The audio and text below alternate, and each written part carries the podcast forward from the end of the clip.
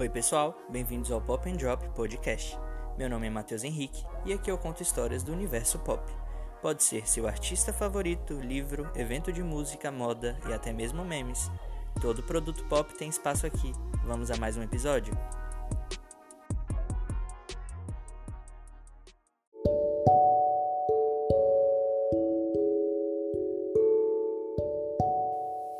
Pauta do podcast de hoje é Taylor Swift. Eu sei, a gente já falou dela no episódio piloto, vocês podem voltar é, o episódio se chama 5 estratégias de marketing de Taylor Swift, mas hoje eu resolvi falar sobre algo diferente que a cantora enfrentou nos últimos anos de sua carreira.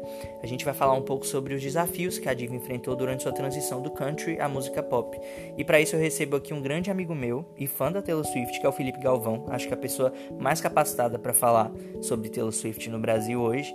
E eu espero que vocês curtam o episódio. Não esqueçam de compartilhar com aquelas pessoas que vocês gostam e de dar aquele feedback pra gente nas redes sociais sociais do podcast. É isso, obrigado pela atenção e seguimos com mais um episódio do Pop and Drop Podcast.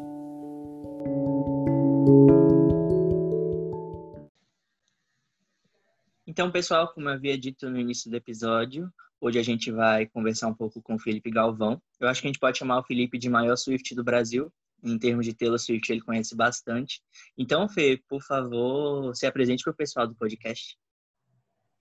É, então, oi pessoal, é, bom dia, boa tarde, boa noite, boa madrugada. É, espero que vocês estejam bem. E bem, a Taylor é uma das partes mais importantes assim da minha vida. Eu comecei a escutar, eu era bem novo. É, hoje eu tenho 24 anos, mas quando eu comecei a escutar a Taylor eu tinha 13. E aí foi em meados de 2008 ela lançou Love Story e desde então, né, eu sigo cada passo que ela dá, cada mudança e é uma das escolhas mais certeiras que eu fiz na minha vida é, foi acompanhar a carreira da Taylor. Ah, que bonitinho, Fê. Minha história com a Taylor também é bem bonita. Eu comecei a escutar a Taylor no início do Fundamental 2, né, que é o ginásio. É... E foi, eu acho que a primeira música eu não tenho certeza se foi 15 ou se foi Mine. Mas eu lembro que eu estava aqui em casa com umas primas minhas e a gente começou a ver música na internet como a gente costumava fazer e aí a gente conheceu o Taylor. Foi por acaso, assim, e foi um encontro bem bacana também, que eu levo até hoje, porque as letras dela me tocam de uma maneira muito importante.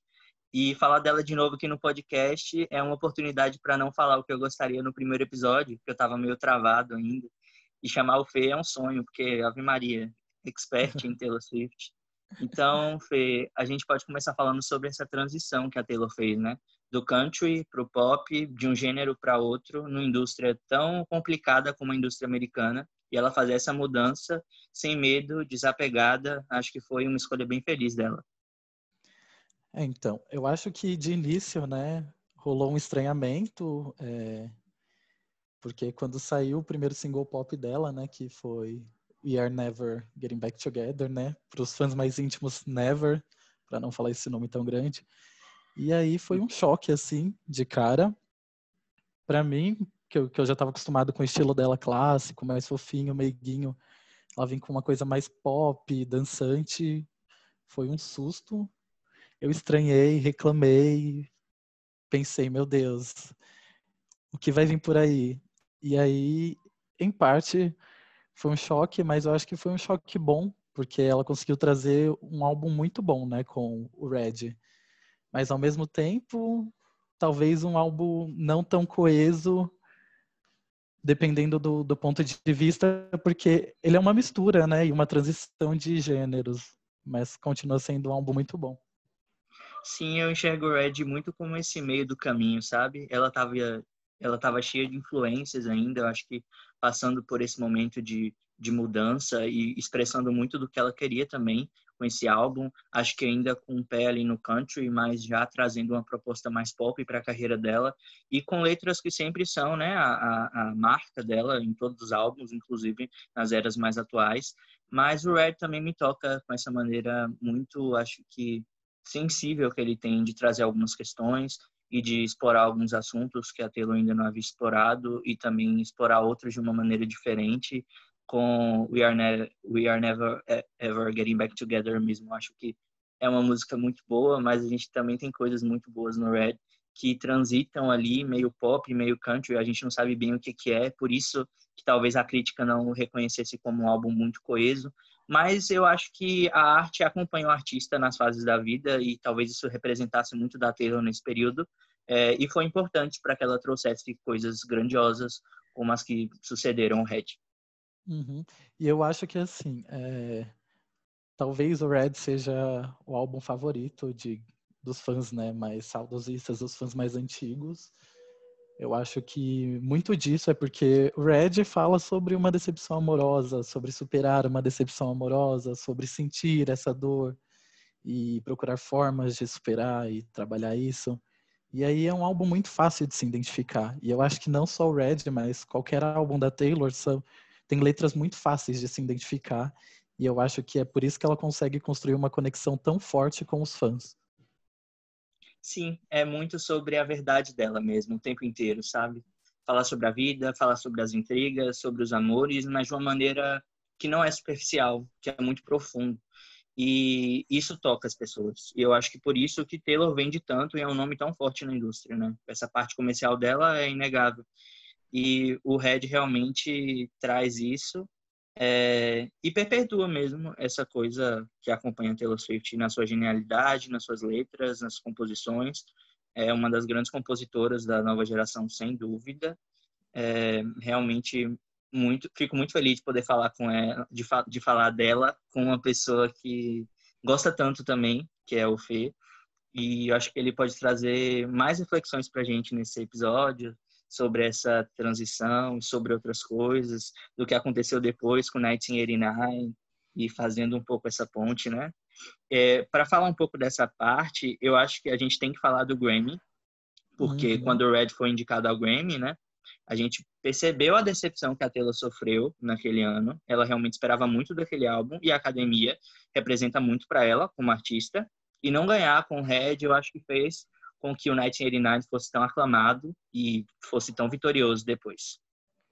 É, então, eu acho que o Red, né, eu acho que todos os artistas têm esse momento, né, e a Taylor em especial foi com o Red, né, um momento divisor de águas, que ou o artista vai atingir um nível muito alto de, de qualidade no que ele vai entregar, e vai introduzir isso com um álbum anterior, ou ele vai tentar introduzir algo bom e talvez falhar na execução. E aí eu acho que foi isso que acabou por meio que dividir as pessoas, a crítica. Tanto que eu acho que o Red não levou né, o álbum do ano justamente por essa, por essa mistura, porque foi, eu acho que foi o álbum que a Taylor se jogou, assim, várias influências. É, a gente tem pop, tem... Em algumas músicas você sente um pouco de influência de eletrônico, de folk, algumas coisas lembram um pouco mais de música alternativa.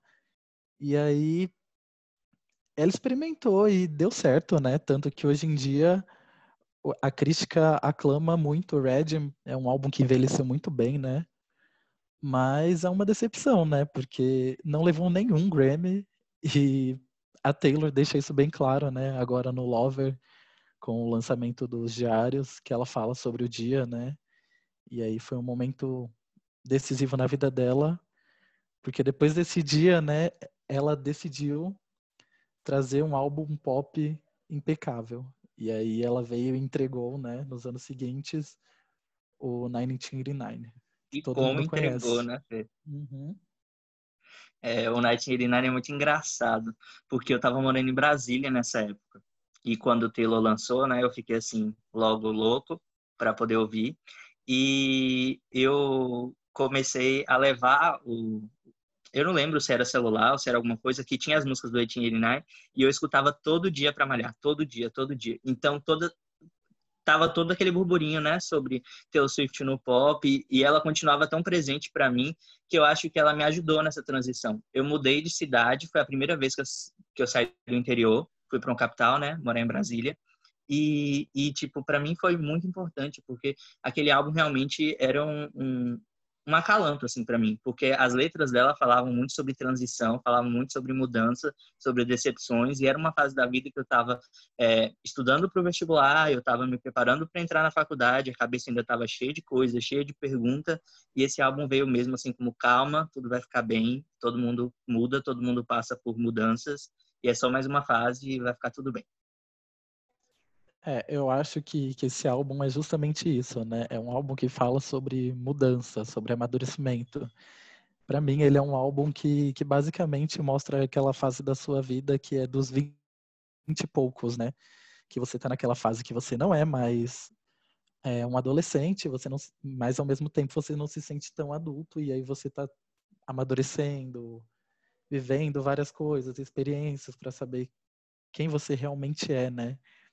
E aí, com isso, veio o quê? Uma mudança, né? Que a Taylor foi para Nova York e assumiu a cidade, assim, abraçou de um jeito que aí já fica bem claro, né? Em Welcome to New York. Sim, é, é realmente essa música também para mim é muito boa. Até hoje escuto para sentir o que eu sentia naquela época, porque é uma música de emancipação, sabe? De grito de liberdade. Esse álbum é muito assim. É, eu tenho um carinho muito grande por ele mesmo. Por toda a discografia da Taylor, mas por ele em especial, por conta dessa simbologia que ele me traz de mudança e de transição e que me marca muito, muito mesmo. Pois é, eu acho que esse álbum também me marcou bastante nesse sentido de mudança, porque foi, foi lançado em 2014, né? E foi um ano que eu mudei de cidade para estudar. E aí foi um álbum que me acompanhou durante esse tempo. É provavelmente um dos que eu mais escutei dela. Fora que eu acho que visualmente, né? É, tanto nos clipes quanto no cuidado com os CDs, a estética, eu acho que esse álbum ela conseguiu atingir assim um nível de perfeição muito alto, sabe? Deu para ver que cada é, cada parte do álbum foi bem pensada, principalmente com as Polaroids, né, que foi uma coisa assim que foi inovadora ela trazer isso de novo pra gente. Sim, foi bem bacana. É um movimento muito bonito mesmo nela, enquanto artista, nesse álbum de, de mudança, de fazer as coisas de uma maneira sensível e ao mesmo tempo revolucionária, experimentando sem medo de errar e fazendo algo impecável mesmo, né? Tanto que a academia aclamou. Exatamente, né? Foi o segundo, a segunda vez que a Taylor ganhou o álbum do ano, né? Que é a maior categoria no Grammy. E aí dividiu, né? Muitas opiniões também, gerou várias polêmicas, mas é inegável que o álbum foi o, o ápice, né? Assim, o auge durante a fase né, de 2014 para 2015. É, foram singles número um, foram clipes batendo recorde, e aí não tinha como negar que era dela. Sim, foi uma fase muito boa para a carreira dela, acho que comercialmente, com os, os, fãs também, os clipes muito bonitos, muito bem feitos, o Joseph Kahn fazendo um, uma videografia incrível junto com a Taylor. E também foi uma fase de muitas tretas, né, Fê? Eu acho que desde do, da treta com a Kate, que a gente teve Bad Blood nessa era. Logo depois começaram a surgir as tretas, né, a ressurgir as tretas com Kanye West. Eu acho que a gente pode entrar um pouco nesse, explorar um pouco desse ponto que eu acho que é crucial ali do 1989, né, já mudando para outra era da Taylor. E, e as, as questões políticas também começam a aparecer nesse meio. É, Taylor Swift vai realmente ganhando a, o estrelato de, de um grande nome do pop e isso inclui tanto os louros, né, com os Grammys, com os louvores e com as aclamações, mas também com as polêmicas. É, então, eu acho que, que quando você chega nesse ponto, né, que eu acho que ela chegou no ponto mais alto da carreira dela, que foi um álbum bem sucedido, é, single, vídeo, é, venda de turnê também, que foi uma das turnês, turnês né, femininas mais lucrativas e tal. Vem o lado ruim da fama também, né? Porque todos os dias a gente tinha manchete sobre a Taylor e a mídia tentando distorcer e trazer coisas ruins sobre elas e tinha o squad que ela montou que sofria várias críticas porque era repleta de modelos, pessoas padrão. E fora, né, a questão política que veio as eleições e o Trump, e aí começou toda aquela pressão, porque outras artistas, né, como por exemplo a Kate, a Beyoncé, começaram a se posicionar politicamente, mas a Taylor, né, ela estando no auge e não se posicionar para muitos foi uma grande decepção. Ela fica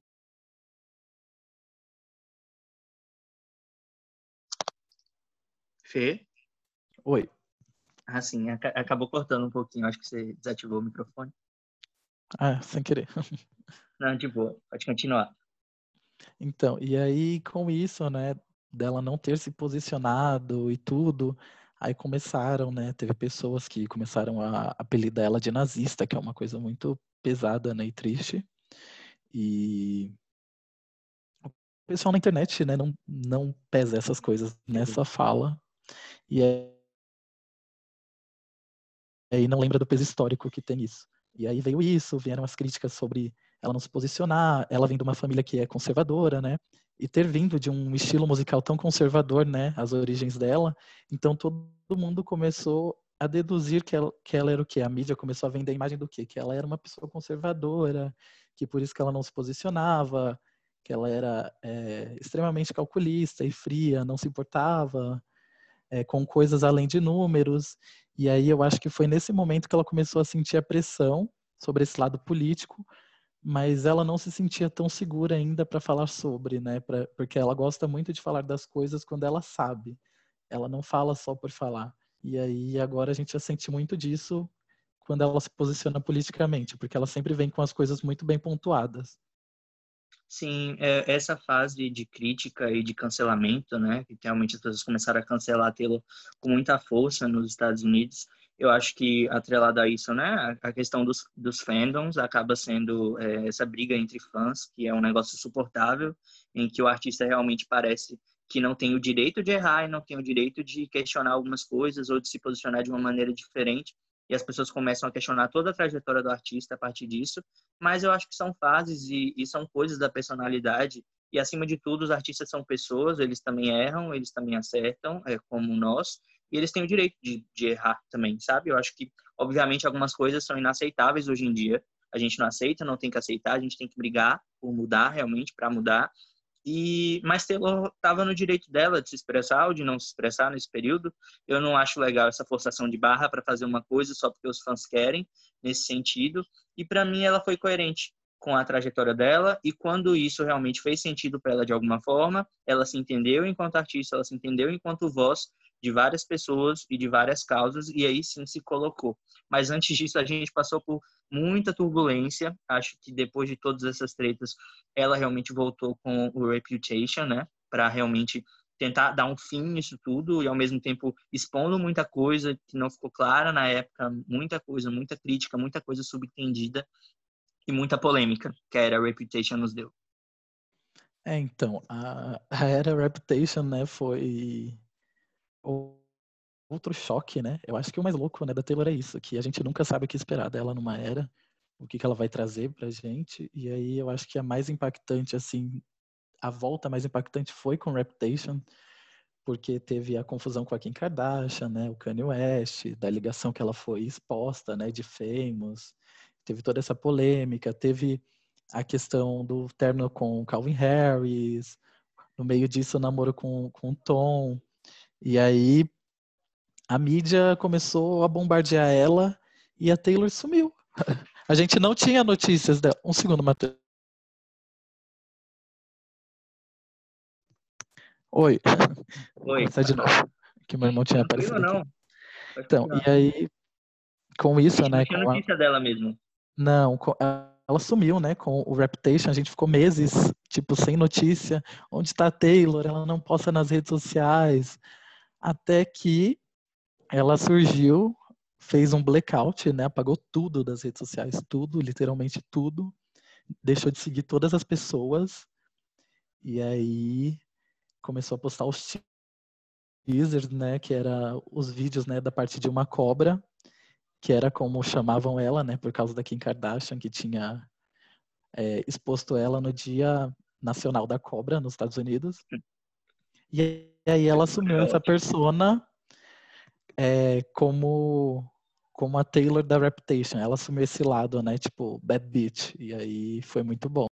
Sim, eu acho que é o período que Taylor mais radicalizou, porque ela não é uma pessoa muito, né, de fazer, de, ela não é uma pessoa de fazer radicalizações na vida pessoal dela, sempre foi muito comedida nesse sentido, mas foi o período que ela realmente se revoltou e que trouxe essa versão dark que alguns fãs já já estão né, nesse clima de saudosismo em relação a essa era, mas eu acho que é uma era única, representava o que era ela naquele momento, mas ela colocou para fora enquanto artista e passou, né, Fê? E acho que faz é difícil você é, fazer uma coisa que é tão icônica e depois tentar repetir, porque não vai ser a mesma coisa. Eu acho que é o que a alma dela estava pedindo naquele momento, mas que não é talvez o que é, alguns fãs que criticam o Lover, por exemplo, falam a respeito do álbum, né? Que sentem falta dessa tela da, era Reputation, não respeitam a trajetória do artista.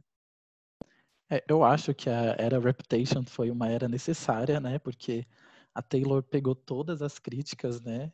Ela assumiu esse personagem e aí mostrou para todo mundo, tipo assim, tá, vocês querem essa Taylor, é... então vocês vão ter. E aí veio as respostas dela, no meio disso também ela conheceu o Joe, né, que é o atual namorado dela. E aí eu acho que é um álbum não só sobre esse ódio, né, que as pessoas sempre lembram disso, né, das confusões, das tretas, mas eu acho que é um álbum muito de cura, de você tá começando a dar novos passos depois de uma queda, né? E aí eu acho que a gente sente muito disso quando a gente vai escutando o álbum, porque ele começa bem sombrio, mais pesado. A gente sente isso, por exemplo, em I Did Something Bad, em Look What Made Me Do. E aí, ao longo do álbum, ela vem dando pistas, né? Que ela conheceu o Joe, como Indelicate. E aí, no fim, a gente já sente que esse novo amor foi como uma cura para ela, né? E aí, eu acho meio louco os fãs desprezarem o Lover, porque no Reputation, essa Taylor do Lover já aparece. Que aí Sim. a gente já sente isso, né? E aí eu acho que é muito um álbum complementa o outro, mas o Reputation, eu não diria que ela é a Taylor 100%. Eu acho que ela foi um momento que ela precisava extravasar, tipo, que ela tinha muito rancor, muito ódio, e ela conseguiu colocar em algumas músicas, que é o jeito dela, né, de colocar isso na arte dela. E foi uma era necessária, mas não necessariamente essa é a Taylor, porque quem conhece Sim. a Taylor desde as fases antigas sabe que ela é essa coisa mais meiguinha, que fala de amor, às vezes soa até meio brega, clichê, mas essa é ela, a gente sempre soube que é ela. Sim, sim. E é, em relação a, a, Taylor, em relação ao Lover e tudo isso, né, da maneira com que sucedeu, acho que Reputation ele traz as críticas que ela estava vivenciando naquele momento, mas que era algo muito verídico a respeito do que ela estava sentindo, sabe? Eu não, eu não percebo naquele álbum exposição, humilhação pública de ninguém, nem ela tentando fazer né, a vingança pelo cancelamento, mas eu vejo ali algo realmente muito é, fidedigno ao que ela estava sentindo, de como aquelas emoções estavam trabalhando ali dentro dela. E eu acho que isso é, é fantástico e é muito bonito de se ver no artista, quando ele consegue transformar a dor em algo que é, que é puro e que é genuíno. E eu acho que foi isso que Taylor fez em Reputation. Pronto. É, então, e aí eu acho que Reputation, né, ela conseguiu lidar muito bem, né, com esses sentimentos ruins e transformar em algo bom. E a gente sente muito disso, né, que o que ela assumiu, o tempo que ela assumiu, ela veio com esse álbum dar resposta para os fãs, né, para quem acompanha o trabalho dela, o que ela sentiu, mostrar o lado dela. É, ela assume os erros dela, né, em algumas músicas, por exemplo, em Getaway Car, ela, ela deixa claro que ela já sabia que aquele era um relacionamento fadado ao fracasso, mas que ela viveu e meio que ela estragou isso, né? É, e eu acho que isso é muito bom dela, porque as pessoas falavam que ela se fazia de vítima, que ela não assumia partido das coisas, que sempre ela estava correta, mas eu acho que esse álbum veio para mostrar uma Taylor mais talvez humana. Sim, sim, muito incrível, muito legal. É... E aí, Fê, eu acho que a gente tem que falar do Lover, né? Que foi realmente essa transição do dessa Taylor de Getaway Car, de I Did Something Bad, de Look What You Made Me Do, para uma Taylor que encontrou seu amor, que encontrou né, o seu tão esperado amor, que ela tanto fala em todas as letras e em todas as suas decepções, ela meio que sempre dava a entender que esse era o cara que ela esperava e ele chegou, que é o Joe. E realmente é incrível o que ele fez com ela, assim. Não acho que ninguém muda ninguém e ninguém é, complementa. As pessoas elas simplesmente se encaixam nos momentos da vida e são felizes enquanto aquilo for bom, bom para os dois lados. Mas é fantástico ver isso retratado no Lover. Acho que é mais uma era aí de presente para os fãs. Eu realmente é um álbum que também me toca muito de uma maneira diferente dos outros dois, mas que é muito sensível da maneira é, com a qual ele foi apresentado aos fãs e às pessoas que acompanham a carreira da Taylor. O que você tem a dizer sobre o Lover? Eu acho que o Lover, né, é, é um álbum muito marcante, né? Não só para Taylor e para os fãs, porque é o primeiro álbum dela que é realmente dela, né? Que aí é o álbum com a nova gravadora, nos termos dela, sem o boicote de contrato que ela sofreu, né, na Big Machine Records e com o Scooter. E eu acho que é muito bonito porque ela vem mostrando esse lado é, genuíno do amor, é, além de vir uma Taylor mais politizada, né, que ela vem e se mostra aliada da, da causa LGBT, ela vem se posiciona politicamente, como em Miss Americana, e aí eu acho que é uma era muito, muito, muito importante, e eu acho que todo mundo que era fã dela esperava esse momento. Eu acho que ela conseguiu entregar de uma maneira muito coesa. Sim, e a gente já percebia esse movimento, né? A Taylor logo lá na eleição do Trump, é, quando ela foi muito criticada, né? Depois disso, nas, nas eleições para o Senado americano e para o Congresso americano, em que ela se posicionou a favor dos candidatos democratas, é, contra algumas políticas, né? Para a senadora republicana que estava, para candidato ao Senado republicana que estava na época é, no estado da Taylor se candidatando, fazendo críticas a essa pessoa, fazendo críticas às políticas republicanas, conservadoras daquele momento, que oprimiam várias minorias. E eu acho que Taylor começou a entregar, então, essa outra face dela, uma face mais politizada. A gente pode acompanhar, inclusive, um pouco disso no documentário que foi lançado né, na Netflix, e de como essa transição aconteceu, de como foi turbulento também, porque a equipe dela, você percebe ali que tem um mal-estar, né? Você percebe que ela realmente já está com uma cabeça feita, mas que as pessoas ainda tentam fazer com que ela não se posicione. Tem todo o mal-estar que é gerado, porque ela vem desse lugar realmente, né? Como você falou, de uma família conservadora, de uma família branca, que se posiciona em relação a algumas coisas, que tem, é, que faz escolhas que muitas vezes são questionáveis para quem não é branco, para quem não é rico, para quem não está nessa posição de privilégio, e ela quebra isso. Eu acho que ela quebra então e realmente resolve se posicionar, falar não, essas pessoas me acompanham, eu preciso dar voz a elas também. E eu acho que aí ela é muito feliz. E o Lover é esse resumo, esse resumo lindo mesmo de tudo que ela vivenciou nesses anos e que fecha um ciclo, eu acredito. Eu acho que ele fecha um ciclo na carreira da Taylor Swift. Não sei se você concorda comigo, mas eu acho que tudo que ela fizer daqui para frente, é, eu acho que não vai ser repetição disso. Eu acho que talvez ela encare agora outras personas, outras coisas e vivencie outras coisas que ela ainda não tentou. É, então eu acho que, que esse álbum é muito isso. Foi um presente para os fãs, né? Eu acho que ela não sente mais essa pressão de precisa fazer música para hitar. É para bombar nas rádios, nos streamings, né? Agora que a gente está na era dos streamings. E eu acho que a gravadora também não pressiona mais ela dessa forma, porque o nome Taylor Swift já é muito forte e quem acompanha ela, independente do que ela entregar, vai continuar acompanhando, porque a gente sempre sabe que ela vai entregar um trabalho bom, que ela sempre está muito envolvida em todo o processo criativo, isso desde sempre. E aí eu acho que esse álbum encerra muito bem esse ponto final de confusões e mostrar que ela tá bem, que agora ela se posiciona e tanto faz se as pessoas vão ou não, né, cancelar ela. E eu acho que parte disso também vem muito das amizades, né? Eu acho que a gente pode ver né, nas entrevistas e ela mesma diz, né, que o Todrick, o Todrick Hall foi uma pessoa muito importante para ela nesse sentido, porque ele, ele como um homem negro, é, que faz drag, que é gay, então, ele ajudou muito ela a entender uma perspectiva que ela não entendia sendo uma pessoa hétero, é, branca e privilegiada, né, rica. Então, eu acho que, em parte disso, quando ela meio que se afastou um pouco dessas amizades que cercavam ela só pelos holofotes e teve é, essas pessoas ao lado dela, tipo a Kara também. Eu acho que a Kara dela vem é uma pessoa que deve ter sido muito boa para ela, que é uma pessoa que é bissexual, né? E deve ter ajudado muito ela nesse processo de desconstrução.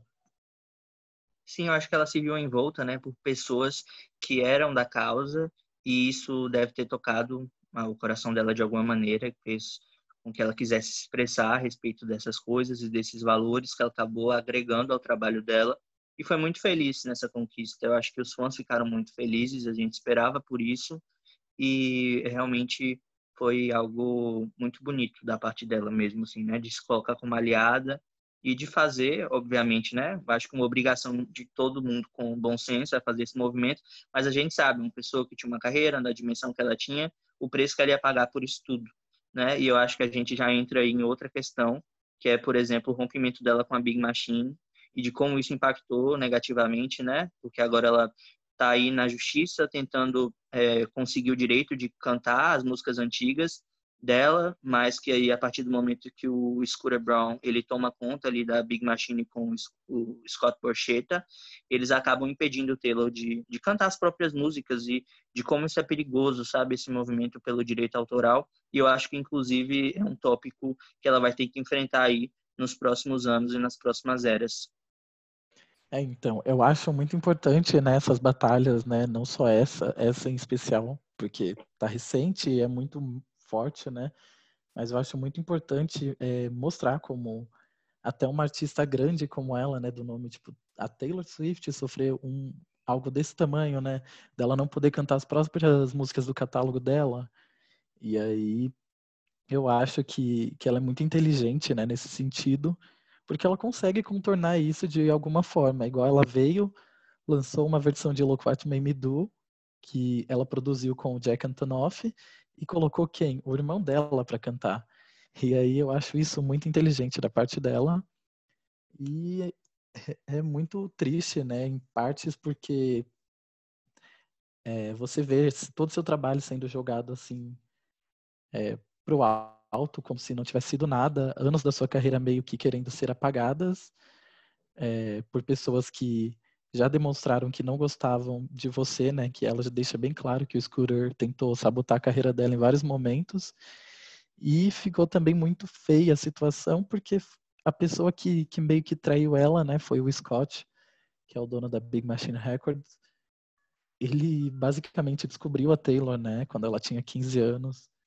E aí você ser traído por uma pessoa que te apoiou em tantos anos, assim, é uma coisa lamentável. E eu acho que essa vai ser uma batalha árdua, mas que a Taylor vai encontrar maneiras de sair por cima, sabe? E ela já tá mostrando isso, como ela mostrou lançando a música na voz do irmão dela. Ah, sim, foi uma versão muito linda, inclusive, muito bonita. Quem não ouviu ainda, por favor, escute. Look What You Made Me Do nessa versão que ficou incrível é, na voz do irmão da Taylor. Não, não, esperava mesmo que ela fosse fazer essa, que ela fosse dar continuidade a essa briga de um jeito tão irônico, inclusive, e que ao mesmo tempo é tão artístico e que é a cara dela. Realmente é algo que só ela poderia fazer com, com tanta propriedade e de uma maneira tão lúcida e bonita. É, então, e aí eu tô ansioso para ver né, os próximos passos disso, né? O que, que ela vai trazer. E aí também entra nas questões das regravações, né? Quando ela puder, né? Tiver o direito de regravar as faixas, né? Que ela já deixou bem claro que vai regravar. Quais músicas vão entrar nessas regravações, quais não? Porque, por exemplo, tem músicas que eu acho que já não entram, como, por exemplo, é, Better Than Revenge, que é uma música do Speak Now, que ela fez sobre um relacionamento de uma namorada do Joe Jonas da época, que ela tinha acabado de ter um relacionamento e é uma música meio machista, misógina e, eu, e que incita a rivalidade feminina. Ela mesma não gosta mais da música, então vai ser meio louco. E outro ponto é que a gente fica pensando como vai ser agora, né, os instrumentais, se ela vai trazer uma nova roupagem ou não, como por exemplo na na Nine Tour que ela cantava uma versão pop de Love Story, totalmente repaginada, né? E é, é um capítulo que a gente está curioso, bem ansioso para ver como vai ser, mas eu tenho certeza que ela vai trazer um trabalho assim impecável e transformar o, o que era bom em algo ainda melhor. Ah, tô muito ansioso também, Fê. Não vejo a hora de poder escutar essas novas versões, né? Se é que ela vai trazer isso dessa maneira que a gente está aguardando, mas estou muito ansioso mesmo. É, e mudando, acho que falando de tudo que foi bom, de tudo que foi incrível da Taylor e também ansioso para os próximos passos dela, mas chegou o momento, né, em que a gente vai indicar para vocês uma música especial de cada álbum desses últimos álbuns da era pop. Acho que acho que do 1989, Reputation Lover. E aí, Fê, quais são as suas indicações para o pessoal? É, as minhas indicações, né, não vão ser nenhum choque para quem já acompanha Taylor, porque são músicas que são favoritas dos fãs. É, a primeira vai ser Style, que é basicamente pro Harry Styles, né? Não poderia ser mais óbvio o nome.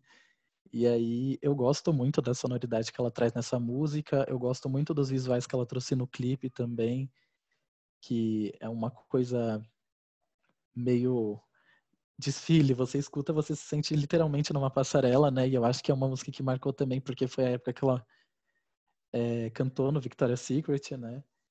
E para mim é uma das melhores músicas pop que ela já fez. Outra música que eu acho essencial, né? Todo mundo escutar dela é Why the Strings também, desse álbum. Que eu acho que mostra um lado muito bom da Taylor. E se você puder escutar a versão que ela fez pro, pro Grammy, né? Pro, Grammy, pro Museu do Grammy, é, escute, que é uma versão no piano. É, no piano não, na guitarra elétrica. E ficou, assim, sensacional. Ficou ainda melhor do que a versão de estúdio para mim.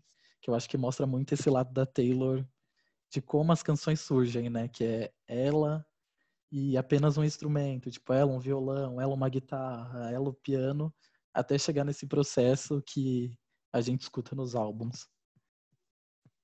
Dos ah, lindo. É, e dos outros álbuns, o que, que você acha que as pessoas precisam escutar? Olha, eu tava aqui pensando, porque eu ia falar de style também, porque eu sou apaixonado, e essa coisa do Grammy realmente é episódio marcante, então concordo 100% com você a respeito do 1989. Do Reputation, eu vou indicar para o pessoal New Year's Day, porque eu amo essa música, porque eu acho ela linda. Eu acho uma música muito, muito tocante mesmo. É a última do álbum e, assim, ela te toca de uma maneira que realmente só quem viveu sabe, sabe?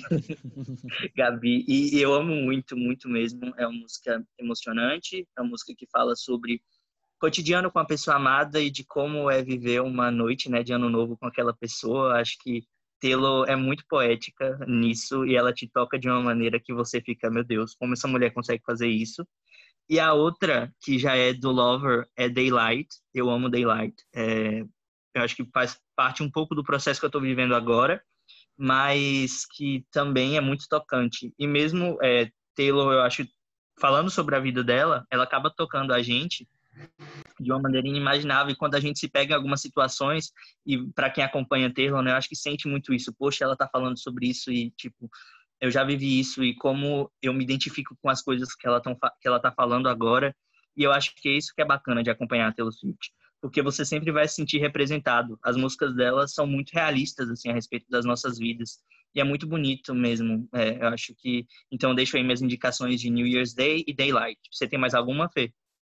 É, eu acho que Daylight, assim, é uma música essencial. Eu acho que é um dos melhores fechamentos de álbum da Taylor. Para mim, só fica atrás de Begin Again, né? Que eu amo a música. Linda, Porque, amo. Sim, e aí eu acho que, que Daylight é basicamente, né, a essência da Taylor, né? Que ela fala muito sobre a questão de, de como ela encontrou o amor. Ela traz de uma forma muito poética, né? Falando que antes o amor era vermelho, né? E agora ele é dourado para ela. E, e, eu acho que a minha frase favorita dessa música é que ela fala que você é o que você ama. E aí eu acho que no, nesse trabalho em especial no Lover a gente sente muito disso, né? Que a Taylor coloca muito importante ouvir Daylight. Ah, sim, escutem Daylight. Fê, eu, foi um prazer conversar com você, muito mesmo. É, o, o podcast fica bem feliz de poder receber pessoas tão incríveis falando sobre temas tão incríveis. Eu amo música pop e eu acho que esse é um momento de você deixar a sua mensagem de despedida e colocar também como as pessoas podem te encontrar nas redes sociais. É, primeiramente, obrigado pelo convite, Matheus. É, é incrível estar participando. Opa. Matheus? Oi. Tá me ouvindo? Tô sim. Vou começar de novo. Tá bom. Então, é, Primeiro, eu preciso agradecer, né, pelo convite. Muito obrigado. É sempre uma honra falar da Taylor, ainda mais com um amigo que eu gosto tanto, né, que é o Matheus, que eu conheci ah. por causa da Taylor. Então, estou muito feliz de participar desse projeto dele, que eu tenho adorado e que eu estou vendo uma grande evolução. E eu acho que tem muito pela frente. E para as pessoas, a primeira coisa que eu vou dizer, né, que porque a gente nesse momento está passando, né, pela pandemia, fiquem em casa se puderem. E é, aproveitem né, da, da, arte, né, da música, dos filmes, das séries, dos livros, é, da escrita, para ajudar vocês nesse momento. É o que tem me ajudado muito a me manter são no meio de tanta coisa, né, desse caos que a gente está vivendo.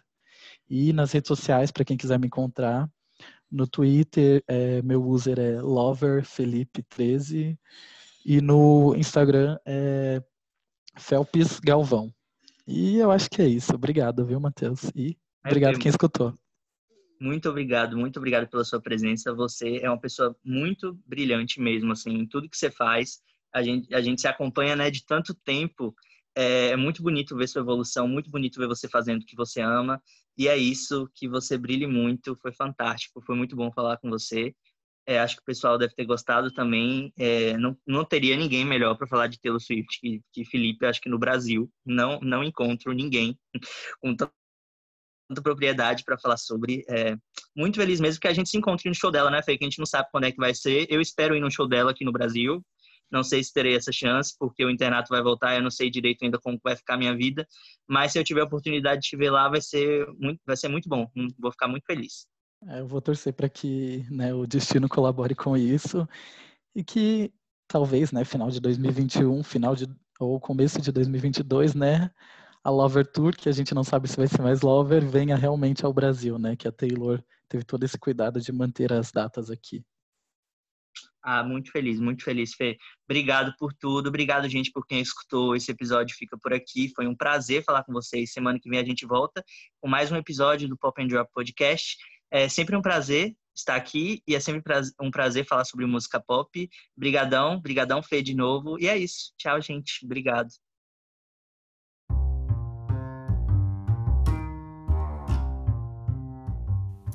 E antes de encerrar esse episódio, e antes que eu me esqueça também, eu preciso perguntar uma coisa para vocês.